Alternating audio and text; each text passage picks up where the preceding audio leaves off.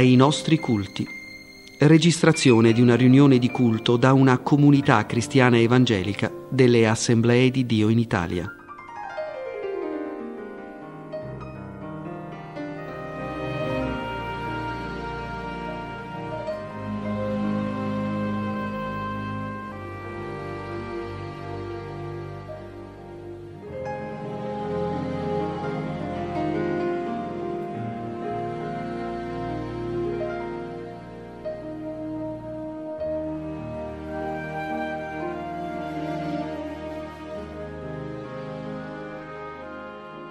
Signore sia lodato. O Signore, questo giorno, o Padre, ancora una volta desideriamo donarlo a Te. E desideriamo, Signore, perché ce lo concedi nella Tua grazia, donarti quest'oro, Signore, iniziare, o Signore, questo giorno ringraziandoti, glorificandoti, lotandoti. O Signore, ti chiediamo dunque, o Padre, di guidare i nostri cuori e di far sì, o Signore, che quest'ora sia benedetta e sia benedetta dall'alto, Signore, con le tue consolazioni, con la tua unzione, con le tue benedizioni. Guida ogni cosa, Signore, te lo chiediamo nel nome di Gesù che è benedetto in eterno. Principio di questo culto è nel nome del Padre, del Figliuolo, dello Spirito Santo, un solo Dio che è benedetto in eterno. Amen, gloria a Dio. Un cantico d'apertura, cantico 251.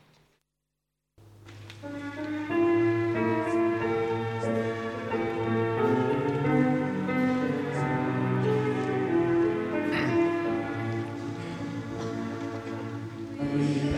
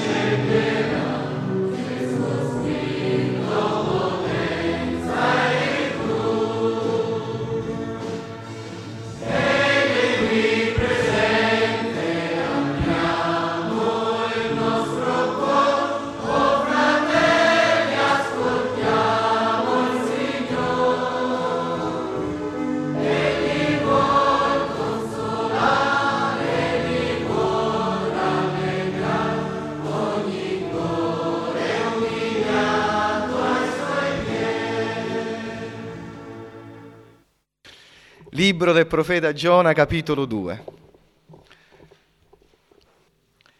E il Signore fece venire un gran pesce per inghiottire Giona.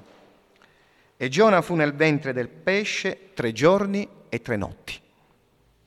E Giona pregò l'Eterno, il suo Dio, dal ventre del pesce e disse, Io ho gridato all'Eterno dal fondo della mia distretta ed egli mi ha risposto.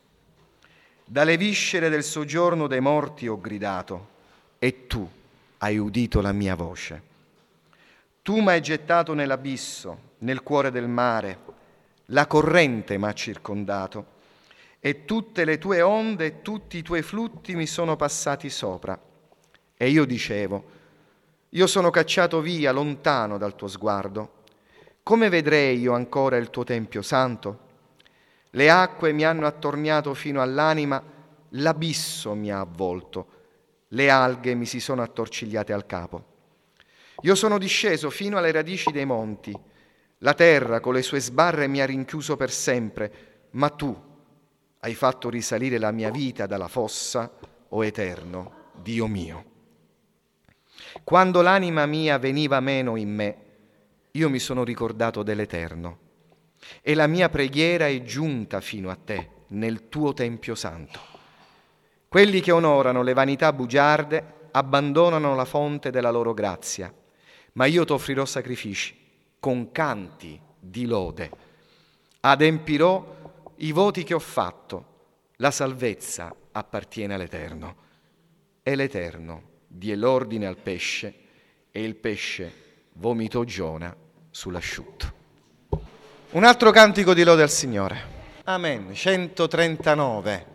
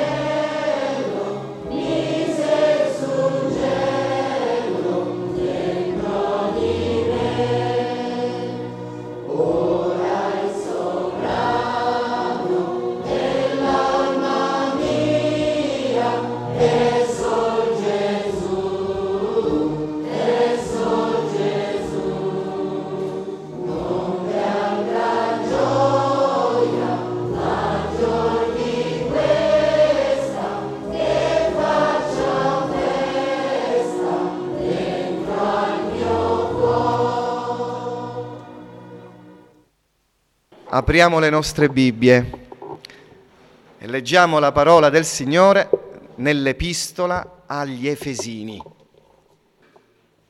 Leggiamo la parola del Signore nell'epistola di Paolo agli Efesini al capitolo 5 dal versetto 6.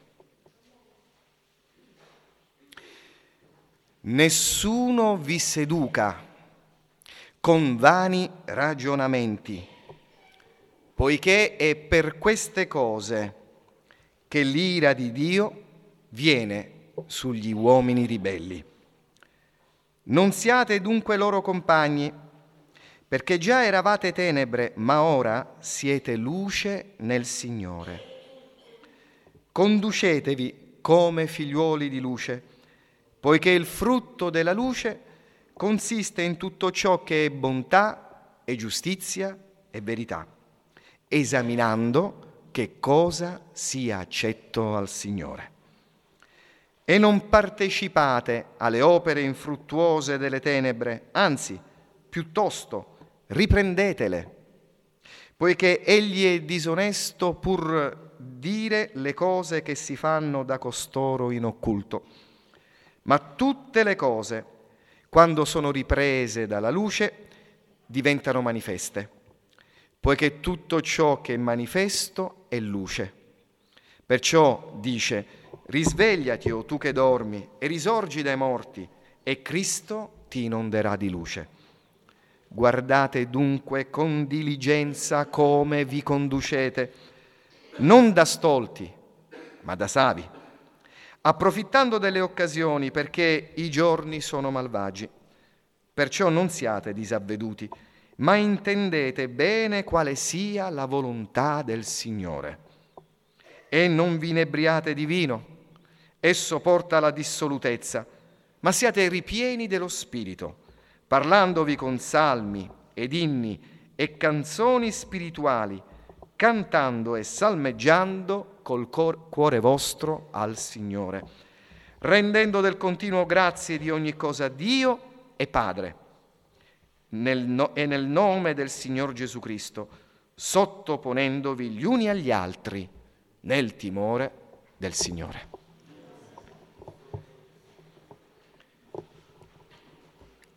Concedetemi stamattina, fratelli, di affrontare un argomento spinoso,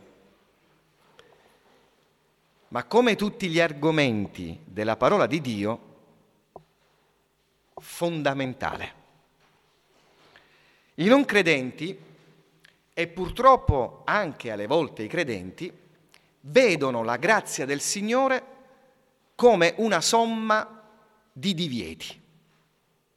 Non si fa non si dice, non si pensa, ed immaginano che servire Dio voglia dire non e null'altro che non. L'allergia che gli uomini abbiamo nei confronti dei divieti è antica. Ricordate cosa è scritto nel capitolo 2 di Genesi e poi nel capitolo 3? Dio disse ad Adamo, puoi mangiare di tutti i frutti, di tutti gli alberi del giardino, ma non mangerai del frutto dell'albero della conoscenza del bene e del male. Quale fu il frutto che Adamo mangiò? Quello dell'albero della conoscenza del bene e del male. Dove si agganciò, a cosa si agganciò il nemico nella tentazione? Al divieto, non mangiare del frutto di quell'albero. Per natura, per tendenza, noi siamo, come dire, allergici ai divieti, vedendo nei divieti del Signore un capriccio, un dispetto nei confronti della nostra libertà. I divieti di Dio non sono né capriccio né dispetto, ma i divieti del Signore, sorelle e fratelli, sono degli avvisi e delle salvaguardie. L'albero della conoscenza del male voleva dire attenzione, pericolo, tentazione. Ricorda Eva, ricorda Adamo che in giro c'è un diavolo. Così oggi i divieti del Signore servono semplicemente come attenzione, è pericoloso, ti fai male, allontanati. Ma la grazia non è una somma di divieti soltanto. Nel passo che abbiamo letto c'è una serie di non ma ad ogni non segue un insegnamento. Perché se c'è l'attenzione pericolo, c'è anche l'indicazione questa è la giusta direzione. Dio dunque ci aiuti, sorelle e fratelli, nel proseguo di questa meditazione, non soltanto in tutta la nostra vita cristiana, a non cadere nella trappola del nemico. Dio è un amorevole e severo Padre. E allora quando ci dice no, vuol dire che ci ha guardati da un pericolo, ma i suoi no sono sempre seguiti dall'insegnamento, dalla spiegazione e dall'edificazione. Il passo che abbiamo letto ne è la prova. Allora, se ci riesco, seguitemi. Innanzitutto, il primo no, versetti da 6 a 10. Nessuno vi seduca, non siate compagni di coloro che fanno le cose che Dio non piace. Primo non, non siate disavveduti, ma siate fermi. Il divieto, non disavveduto. L'insegnamento, al contrario, si fermo. Perché il divieto? Perché vi è il rischio per un credente di essere eh, sedotto con vani ragionamenti cioè con ragionamenti inutili. Ritorno ai primi capitoli di Genesi. Il nemico come tentò eh, Eva? Con l'inganno, con il dubbio. Ma non è vero che Dio va detto di non mangiare di tutti i frutti degli alberi? E non era vero. Ma mise astutamente e malvagiamente nella mente di Eva il seme del dubbio. Fece la stessa cosa con Gesù. Gli citò un versetto dandogli tutt'altro significato. Fa la stessa cosa con ognuno di noi. Il dubbio. Il dubbio sull'amore di Dio, il dubbio sull'amore dei fratelli, il dubbio sulla fede, la veridicità della parola di Dio. L'Apostolo dice, ispirato dallo Spirito Santo, no, nessuno vi seduca. La seduzione è qualcosa di apparentemente piacevole, ma ingannevole.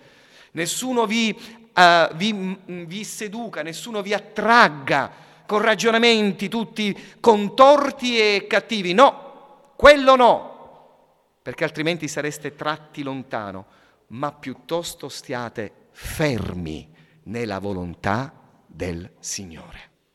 Un libro, una lettura, e non ho nulla contro i libri, se venite a casa ho casa piena, ma un libro, una lettura affrontata senza sano discernimento, una compagnia, un discorso. Il dubbio inizia ad attanagliare la nostra mente rimane nell'anima nostra o nella nostra mente, se preferite, il, la freddezza e il fastidio di qualcosa che sul momento non riusciamo a percepire, ma che poi piano piano cresce e diventa il dubbio. Dio, i fratelli, le sorelle, la Chiesa, la parola di Dio. Allora le cose non stanno così, ma forse ecco ora capisco. E questo virus, ahimè, è attuale la cosa, dentro di noi inizia a proliferare, a crescere. E senza rendercene conto, ci troviamo già a dover fronteggiare una piccola ribellione in noi. Non la seduzione, non ascoltate, siate fermi nella volontà di Dio. Non so se fra noi c'è qualcuno che sta vivendo questo periodo, sappi sorella, sappi fratello, che Dio ci ha provveduto un elmo, che è l'elmo della salvezza, che ripara la nostra mente dai dubbi. Oh, il Signore ci aiuti a non dubitare mai di Lui, mai dei nostri cari. Il Signore ci aiuti ad essere fermi nella volontà di Dio. Nessuno vi seduca, non ascoltate, siate fermi quindi non siate compagni di coloro che seducono, non siate dunque loro compagni, nel modo più assoluto.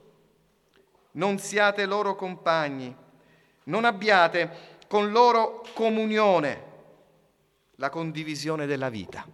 Io dicevo un discorso, un, una conversazione. Mia madre mi ha insegnato da piccolino, vai sempre con chi è meglio di te. E io da piccolino avevo difficoltà a trovare chi era meglio di me. Vai sempre con chi ti può insegnare qualcosa, diceva mia madre. La Bibbia non lo dice così come lo dico io, ma dice la stessa cosa.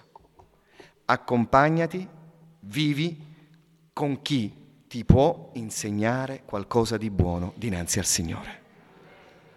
Se vi sono compagnie, amicizie, fratelli che non ci edificano, è inutile che in nome di un malcelato, di un mal compreso amore noi dobbiamo continuare. Se l'anima tua è rattristata, evidentemente lo Spirito Santo che è in te ti avverte. C'è quello che chiamiamo il contrasto. Non siate loro compagni, non con gli uomini ribelli. Voi eravate tenebre, ora siete luce. No No, no. Perché il povero non ha nulla da perdere, il ricco ha molto da perdere. E tu ed io siamo ricchi del nostro Signore Gesù. No. So bene, qui sorgono le, eh, le, le, i dubbi a, a nostra volta, o se non addirittura ribellione, ma fratello, non, un cristiano non si può sol, eh, alienare dal mondo, separare in modo assoluto, vivere in convento, ma non dice questo la parola di Dio. Gesù ci ha detto che noi viviamo nel mondo, ma non siamo del mondo. Le nostre compagnie, le nostre conversazioni sono ben altre. Noi ci onoriamo di imparare ad edificarci da coloro che servono il Signore. Non ci crederete, ma è la verità, non lo dico per, per piaggeria, tutt'altro, è la verità. Voi non sapete quante cose voi mi avete insegnato, perché è così nell'opera di Dio. Ci si edifica a vicenda nel Signore. Non disavvedutezza, ma fermezza. Fermi non si può cambiare, come ahimè eh, il mondo ci insegna, ma non si può cambiare opinione o modo di vivere la grazia nell'arco di 5-10 anni, sempre. La verità è la verità. Il Signore ci ha insegnato ad essere fermi nelle sue vie. No, non disavvedutezza. Siate saci. Fuggite come Giuseppe da tutto ciò che non è da parte di Dio. Non siate compagni non partecipate. Infatti la seconda cosa, il secondo divieto, non comunione col male ma santificazione. Non partecipate, versetto 11, alle opere infruttuose delle tenebre. È il passo successivo. Non solo non avere comunione, ma proprio non partecipare alle opere infruttuose delle tenebre. Voglio spiegare un attimo questa, eh, questa espressione di Paolo. Ci sono opere delle tenebre che portano frutto, il male. Ci sono opere delle tenebre che non portano frutto, ma sono sempre opere delle tenebre. Opere infruttuose. Vi prego, riflettiamo, sorelle e fratelli, su tutte le cose inutili che non portano frutto non partecipate a quelle opere. Perché un credente non frequenta eh, determinati luoghi? Perché un credente eh, si aliena da determinati eh, passatempi? Perché? Perché ha paura dell'inferno? Perché se lo viene a sapere il pastore lo rimprovera? Perché? Perché ha paura del giudizio degli altri? Io mi auguro proprio di no, sorelle e fratelli. Perché un credente ha capito che è luce e che ci sono delle opere infruttuose. Ed è discepolo di quel Signore che ha detto, voi dovete portare molto frutto. Evitate questo, rimarrete sempre infruttuosi se partecipate a quelle opere. Difatti, io vi prego di riflettere. Tutte le volte che ci siamo dedicati a questo genere di attività che non sono né male né bene, riflettete fratelli, che vantaggio spirituale ne abbiamo avuto? Nessuno al massimo ne siamo rimasti un po' inariditi. Ne abbiamo avuto maggiori battesimi nello Spirito Santo, santificazione, edificazione, voglia di evangelizzare, grazia nel Signore. Sfido chiunque a dirmi il contrario. No, abbiamo soltanto perso tempo. E quando ce ne siamo resi conto, ci siamo mordicchiati le mani. Non comunione, ma santificazione. No, voi le cose che si fanno nelle tenebre, riprendetele non vuol dire andate a dar fastidio alla gente accusandoli del peccato, ma riprendetele in questo caso eh, vuol dire voi siete luce e laddove siete posti con la luce del Signore nel cuore, automaticamente, involontariamente, voi riprendete il male. Chi è? Quel cristiano? Ah, non dice, non fa, non va. E alle volte la nostra presenza mette in difficoltà, le, in senso buono, le persone che ci sono attorno. Silenziosi, non ce ne rendiamo conto, ma riprendiamo le tenebre. No, non siamo dei predicatori santi nel senso negativo e fastidiosi, tutt'altro.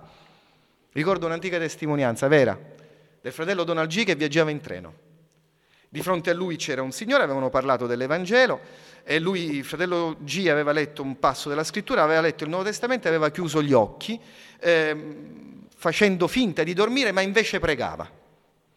Ad un tratto fu scosso dal tizio che gli era di fronte che gli disse, predicatore, gliela smetta, lei mi convince di peccato. Questo è il modo con il quale si riprende. Noi siamo luce non comunione, ma santificazione. Amen? Vedete che i divieti del Signore non fanno male a nessuno, ma anzi ci fanno del bene. E ad essi segue sempre la lezione. Terzo, non stoltezza ma saggezza, versetti da 15 a 17. Dunque, guardate come vi conducete con gli altri, non da stolti. Cos'è la stoltezza? La mancanza di criterio vi sono persone che vivono senza criterio, cioè non, vivono così come la prima cosa che pensano fanno. Li conoscete? La prima cosa che passa per la testa. Non c'è un ragionamento, una logica, un po' di saggezza, una accortezza per il futuro. Si campa così, non alla giornata, peggio. Questa è stoltezza. La domanda è, ma un cristiano, un figlio di Dio può vivere così? No. Però alle volte rischiamo di vivere così. Ora il Signore ci ha dato un criterio.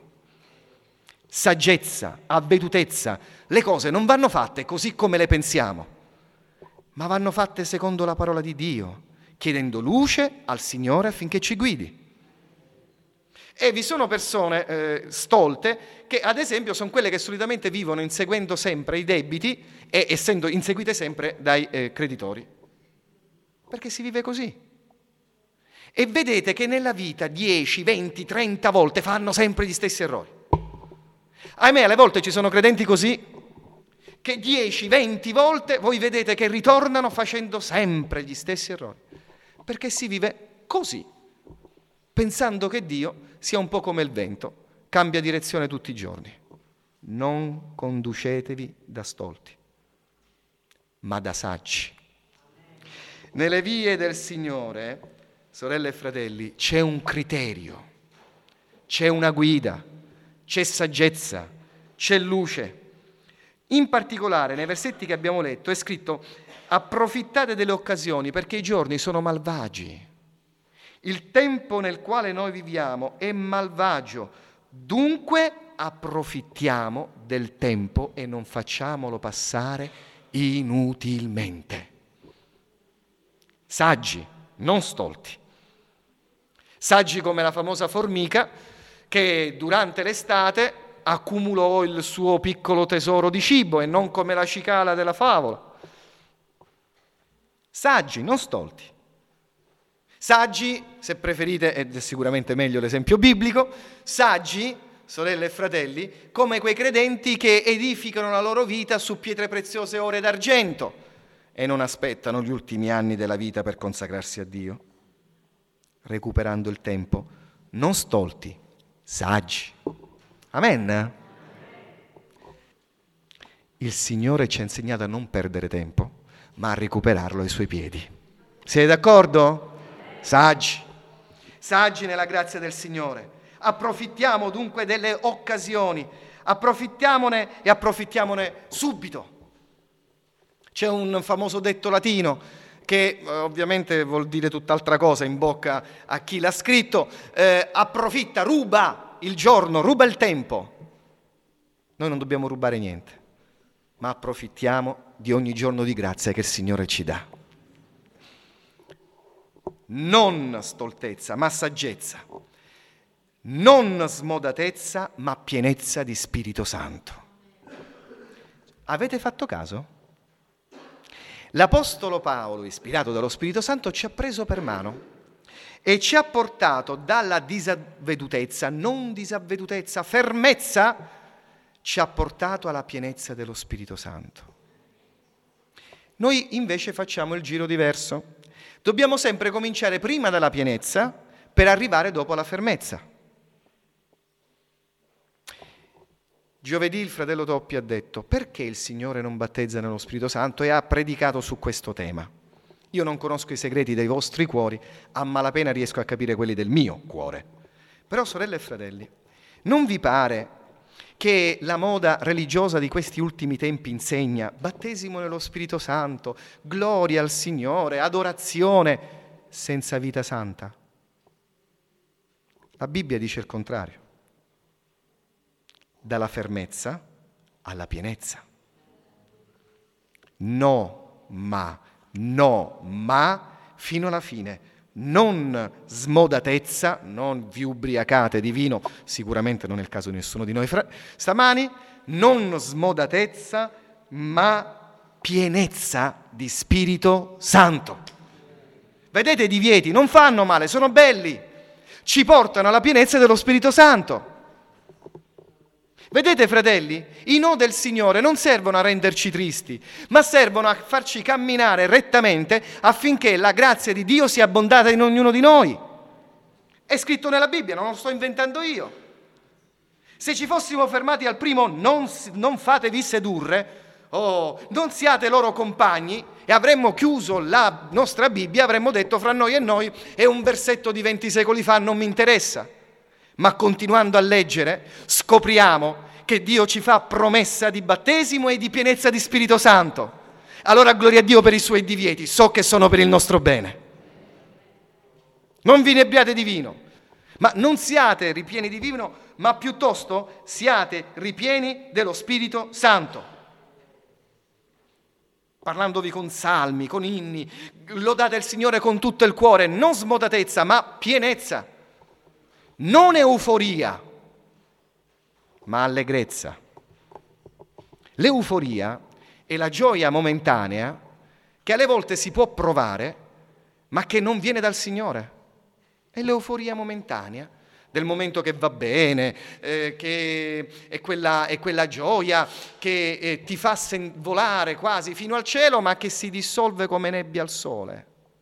Dice l'Apostolo, non l'euforia del vino, non l'euforia del peccato del mondo, finisce in fretta e lascia soli e sconsolati, ma l'allegrezza dello Spirito Santo, pura, celestiale, profonda, vera, la pienezza dello Spirito di Dio.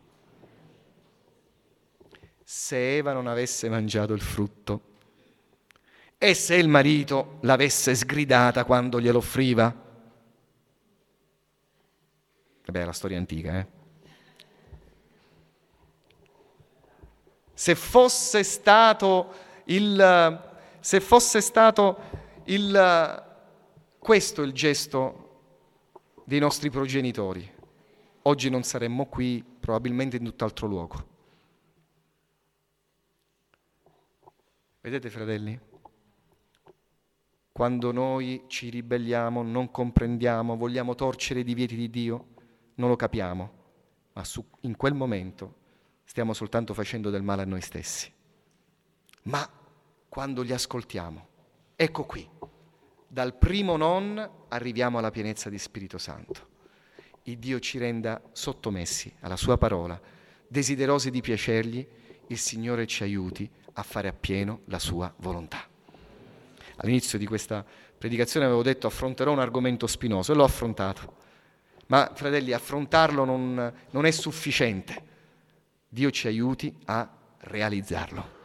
Al Signore sia la lode e la gloria d'ora in eterno.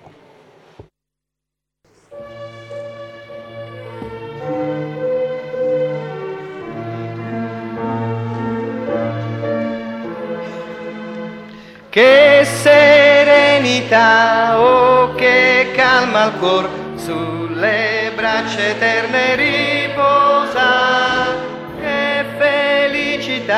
pace nel Signor, sulle braccia eterne riposa, qual riposo,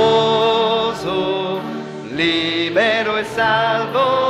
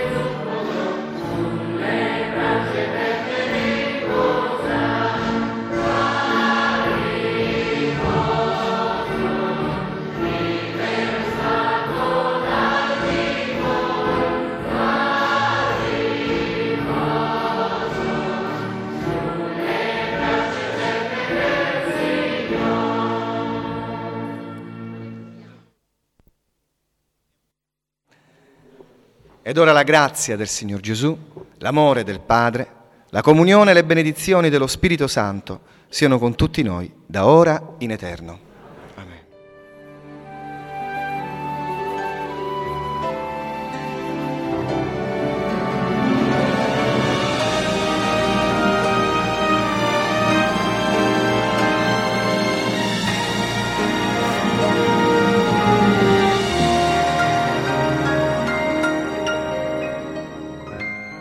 Abbiamo trasmesso dai nostri culti.